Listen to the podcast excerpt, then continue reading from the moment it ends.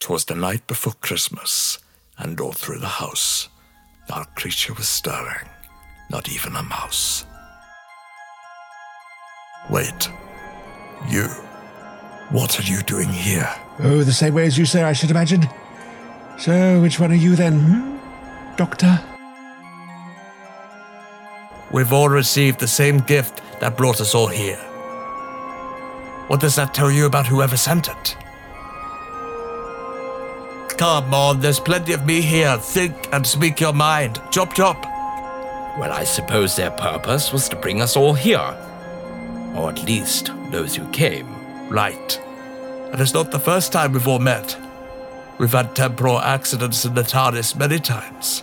All extracted by Gallifrey. Yes, yes, I, uh, well, I vaguely recall being stuck in a time, Eddie. But the time scoop or extraction of Time Lords is forbidden. No one else would have had the capability. And the Time Lords are gone. Kind of, but yes, the Time Lords knew very well that to converge different points at the same timeline. Well, it'll create a weak point in time and space.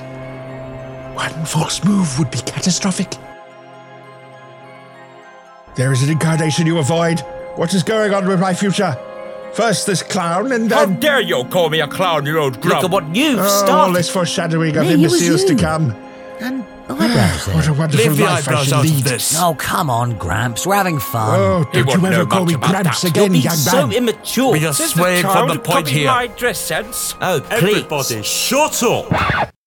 You, Yeti. Where? I was talking about the coat.